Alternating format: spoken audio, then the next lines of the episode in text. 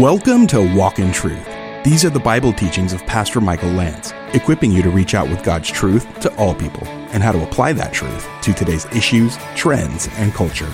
Learn more about the program and our church when you visit walkintruth.com. Now here's Pastor Michael's teaching in Exodus 12, 29 through 51, called A Great Cry in Egypt. Exodus chapter 12. If you are new with us, you have missed a lot. Uh, but we've gone through all of the nine plagues, and we're at the final plague this morning. And this is, as Shane prayed earlier, it is a sad text in many ways because judgment finally comes to Egypt, and uh, a great cry, uh, a great wailing occurs in the land of Egypt. And this week, I was reading the text and studying it and preparing as I normally do, and I was just struck with the sadness that must have uh, permeated Egypt on that uh, fateful night when the Lord finally poured out his judgment. We uh, opened the text together in Exodus 12 29, a great cry in Egypt. Now it came about at midnight. One of the renderings is it happened at midnight that the Lord struck, Exodus 12 29, all the firstborn in the land of Egypt, from the firstborn of Pharaoh who sat on his throne, to the firstborn of the captive who was in the dungeon, and all the firstborn of the cattle. And then Pharaoh arose in the night, he and all his servants, and all the Egyptians, and there was a great cry in Egypt, there's our title, and there was no home where there was not someone dead. Pray with me. Father, thank you for the reality of the Bible, the good, the bad, and the ugly, the, the beauty of grace and compassion, and the reality of judgment are all within the pages of Scripture. The Scriptures do not hide these realities. One thing that we do know, Lord, is that you are a God of patience. You have been so patient with us. You don't want anybody to perish, but all to come to repentance. But there is a time when you warn and warn, and finally judgment day comes, in this case, judgment night. And we know it is something that breaks your heart. You take no pleasure in the death of the wicked, you tell us in Ezekiel. And yet, here we are looking at this judgment, and we do know that there is a judgment to come. We know that you will, there's a day of the Lord coming, a second Passover when you will judge the world. And, and the real difference on that day will be whether or not the blood has been applied to our lives, the blood of the Lamb. So help us to have a sense of urgency, not only for our own uh, security in you, but also to share the good news with others. And bless our time together. May you be glorified and may you give us understanding. May we apply your word for your glory. In Jesus' name, if you agree, would you say? Amen. Amen. Now, like a lot of stories that we might read in a book or otherwise, now it came about, or it came to pass, or it came about at midnight. Now we are told that the, this was the time that the Lord passed over. It was about midnight. In the ancient world, I think people went to bed a little bit earlier, so people would have been, would have gone to bed for the night, and the Lord struck at midnight. It happened at midnight.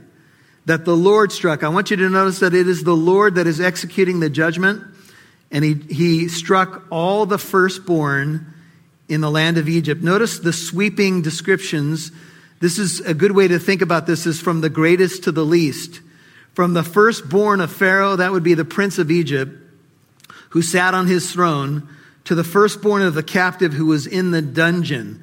Literally, the Hebrew here is the pit house, and all the firstborn of the cattle as well. So the Lord struck from the palace to the dungeon, from the palace to the pit house. And not only that, but to the stall where the cattle were. And death enveloped Egypt on this night. And this, this is a hard thing to take. It's a sobering judgment. It's the final plague. And it's the sad consequences of many years of abuse, slavery, and rejection of God.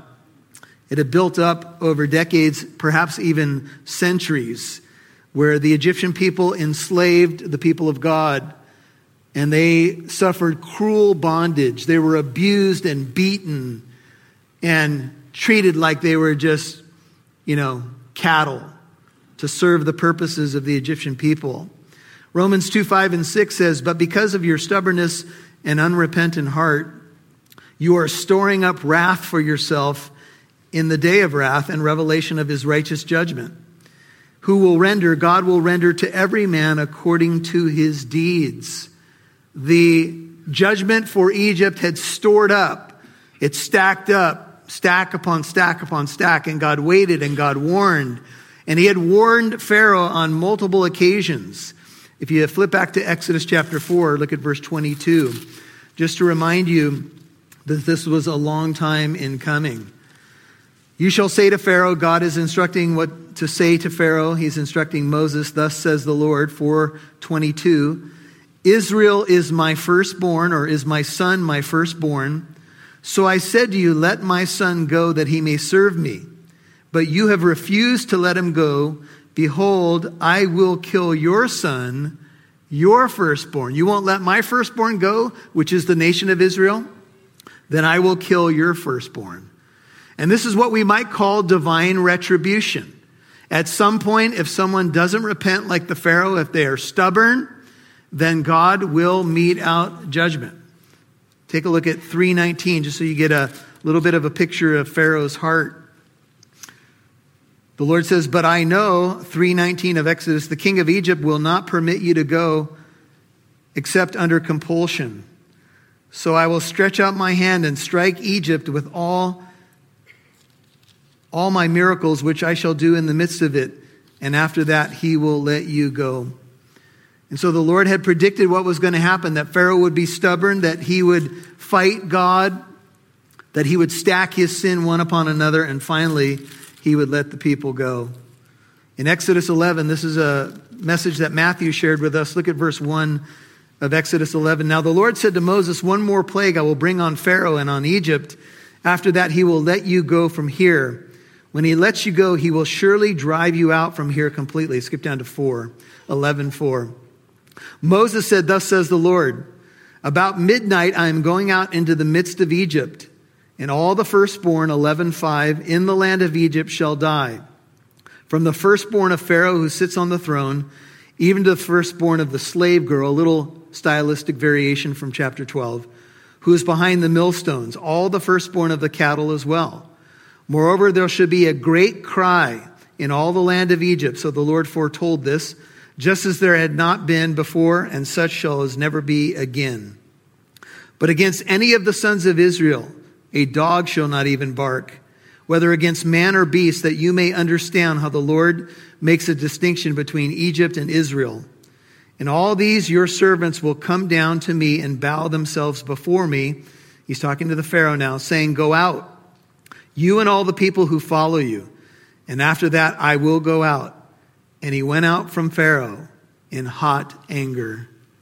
So you can see that Moses, on multiple occasions, warned the Pharaoh told him what, what was coming, and we've already dealt with nine plagues, nine radical plagues, where devastation has come to Egypt, so much so that the people finally say to Pharaoh, Don't you understand that Egypt is ruined? Are you the only one who doesn't see what's going on here? You've been ravaged. You've been defeated. You've been beaten. But the Pharaoh continued to harden his heart and he dug his heels in and God confirmed that hardness in his heart. And the oppressive Pharaoh, one who was in, on the throne before this one, who did not know Joseph, the book opens this way, had caused the death of Israel's baby boys. We know that Moses escaped this. Remember, his mom put him on the Nile and made a little, tenderly made a little basket for him, and he was discovered by the daughter of the Pharaoh. That's the only way that Moses survived. And at first, the Pharaoh had told the Hebrew midwives in Exodus 1:16, every Hebrew female that is born, let her live. But if it's a male, when the, when the Hebrew woman is giving birth, kill it. And the Hebrew midwives said, no, we will not do that. We will not destroy these children. And the Lord blessed the midwives. And in Exodus 122, the Pharaoh spread out his edict and he said, I want my people to do this. And the implication is that the people of Egypt killed the Hebrew baby boys. And the, the Nile was turned red with blood. That's the blood of the Hebrew babies. And the first plague in Egypt was God turning the Nile into blood. Uh, to say at least in part, you've done this to my people, I will kill your God. I will kill the Nile River. You're not to treat my firstborn this way. You're not to treat my people this way. Saul, Saul, the Lord Jesus said to Saul on the road to Damascus, why do you persecute me? When you hurt my people, you hurt me. When you've done it to the least of these, you've done it for me, Jesus says. He's directly connected to his people. He feels our pain. He knows our sorrow. And the Pharaoh had perpetrated all kinds of crimes on the Hebrew baby boys. He had killed many of them, is the implications of the text. And Herod had even done the same thing when Jesus was born. Herod was freaked out and trying to protect his throne. And the Magi came to him, and Herod said, Oh, go make careful search for the child. And when you find him, bring him back to me so that I might worship him. And all God's people said, Liar, liar, liar. You're a liar. He wanted to kill Jesus. And what's interesting is that an angel appeared to Joseph in a dream when Jesus was just a little baby or a little toddler and said, Take the child to Egypt to escape Herod because Herod wants to destroy the child. He wants to destroy the Messiah. And Joseph obeyed. But we know what happened in Bethlehem, right?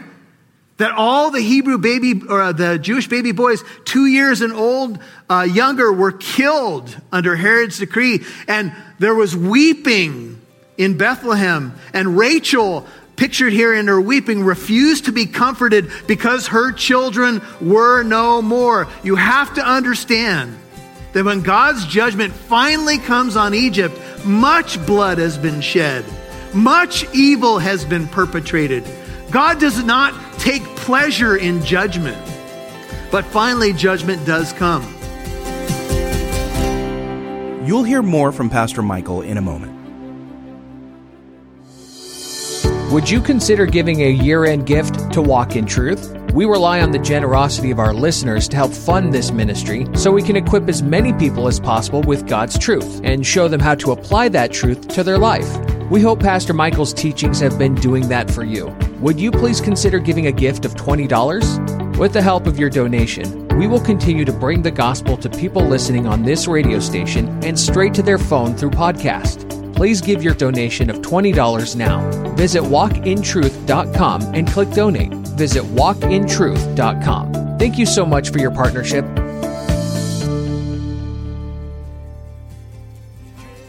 We'd love to see who's listening, so please connect with us on Facebook, Twitter, or Instagram. Just do a search for Walk in Truth Show. Now, back to Pastor Michael Lance right here on Walk in Truth. And what's interesting is that an angel appeared to Joseph in a dream when Jesus was just a little baby or a little toddler and said, Take the child to Egypt to escape Herod because Herod wants to destroy the child. He wants to destroy the Messiah. And Joseph obeyed. But we know what happened in Bethlehem, right? That all the Hebrew baby, or uh, the Jewish baby boys, two years and old, uh, younger, were killed under Herod's decree. And there was weeping in Bethlehem. And Rachel, pictured here in her weeping, refused to be comforted because her children were no more. You have to understand that when God's judgment finally comes on Egypt, much blood has been shed. Much evil has been perpetrated. God does not take pleasure in judgment.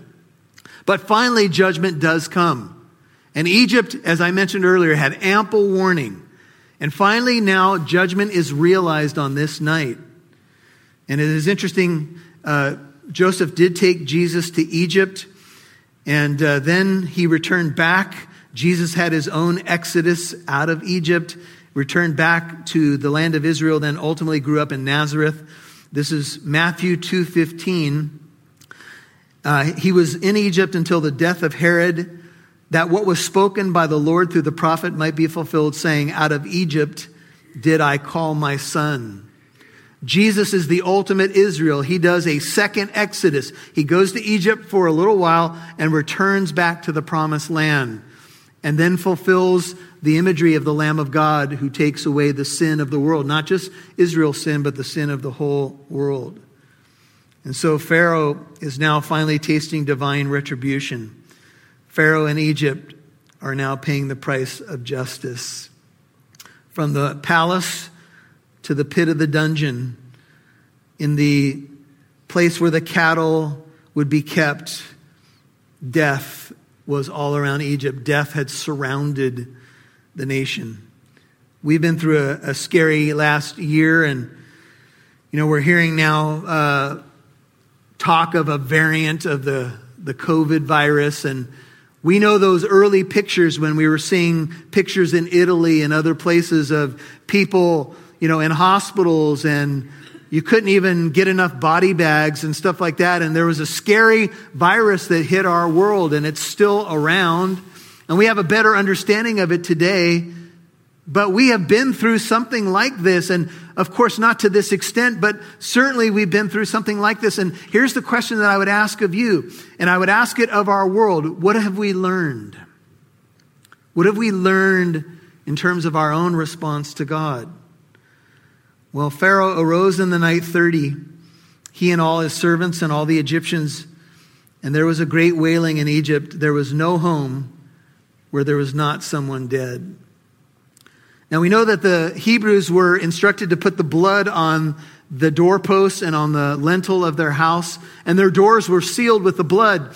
And the destroyer came, the angel of death, on that night, and I'm sure carefully investigated each house. And when he saw the blood, Everybody was protected.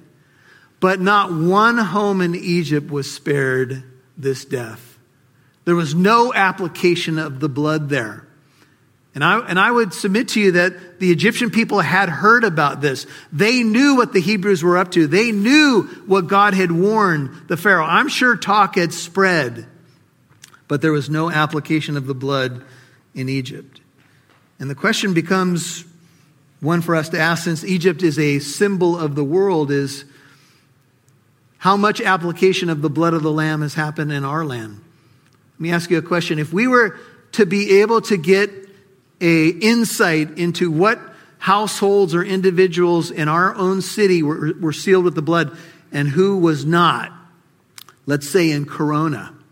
Let's say that the Lord gave you an aerial view of houses that were sealed and houses that were not. How about if we spread it out to Southern California? How about if we took the state of California or the United States of America and we got a true picture of who's sealed and who's not? What do you think the percentages might be? And what might that do to our own passion for evangelism and making sure that we are right with the Lord? Well, the Lord struck around midnight. And I would imagine within minutes, perhaps no more than hours, discoveries of death were being made all over the place. I would imagine because word traveled about what was warned to the Pharaoh that maybe parents didn't even sleep that night. Maybe they were, they stayed up. Maybe uh, it was a restless evening for many people.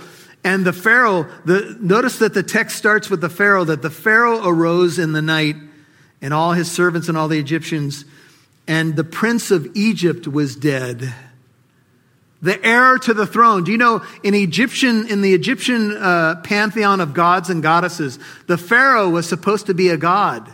He was the next god for Egypt. He was the visible manifestation of the sun god Ra. He was supposed to be light and life to his people, and now he was dead. Their God was dead. The heir to the Egyptian throne was gone. And I'm sure that word began to travel quickly. The prince is dead. No, the prince is dead. And then, can you imagine if we put it in a modern scene? Can you imagine a city where maybe you got an aerial view and you can see light after light come on in households and then you just hear wailing cries all over Egypt. Not one house didn't have somebody dead. Cattle were dead. And it, it's a sad, sad scene. And it reminds me that the Bible says that death is no respecter of persons, right? It went from the palace to the dungeon. When death hits, it hits. And the truth of the matter is that the wages of our sin is death. That's why we die, because we've sinned against God. And God is the one responsible, as hard as this might be for us to take, to bring death into the world. But He also brought a solution into the world. He brought a Savior. He brought the Lamb of God. He allowed His Son to take our place, to pay our redemption price. But the reason we die is our first parents blew it. In the day that you eat thereof, you shall surely die. And they died. They died spiritually. They died in the most important relationship in their lives. That is to know God. That's the most important thing that you and I can do is to know our Creator. And loud wailing permeated the land of Egypt. You've been listening to A Great Cry in Egypt, Part 1 on Walk in Truth. That's Pastor Michael's teaching in Exodus 12, 29 through 51. If you missed any part of today's program, you can listen to Walk in Truth on Spotify, Apple Podcasts, or wherever you get your podcasts. Hey, we want to say that we're very grateful for our Walk in Truth partners. It's thanks to you and our church that this mission has grown to serve people in over seven radio markets across the U.S., and it's listened to in over 26 countries on podcast. We've always tried to reach more people with the truth in the Bible and to help people see how it does still apply to their everyday life. Furthermore, to demonstrate how God does love the world. During this Christmas season, are you able to help us continue this mission? As you know, we are a listener supported ministry and we could use your help. Would you consider adding Walk in Truth to your Christmas list? We would appreciate a one time gift of whatever you can give. But of course, you becoming a Walk in Truth partner, giving at least $5, 10 or $20 a month would go a long way too. If this program has added to your day to day study in the Word of God, please visit walkintruth.com and click donate. That's walkintruth.com and click donate. Now here's Pastor Michael with a final word. Well, as the great cry in Egypt went up, it was a sad day, a day of destruction, a day of judgment. You could say that that, that fateful night, the Passover night, was a foreshadowing, a picture of a day coming to our world where God will judge the world and he will judge it in righteousness and truth. There will be a second Passover. The Lord of glory will appear, I believe, in a darkened sky, fitting with the ninth and tenth plagues. The sky will grow dark as it did in Egypt, and then the Lord of glory, with all the angels, will lighten that darkened sky.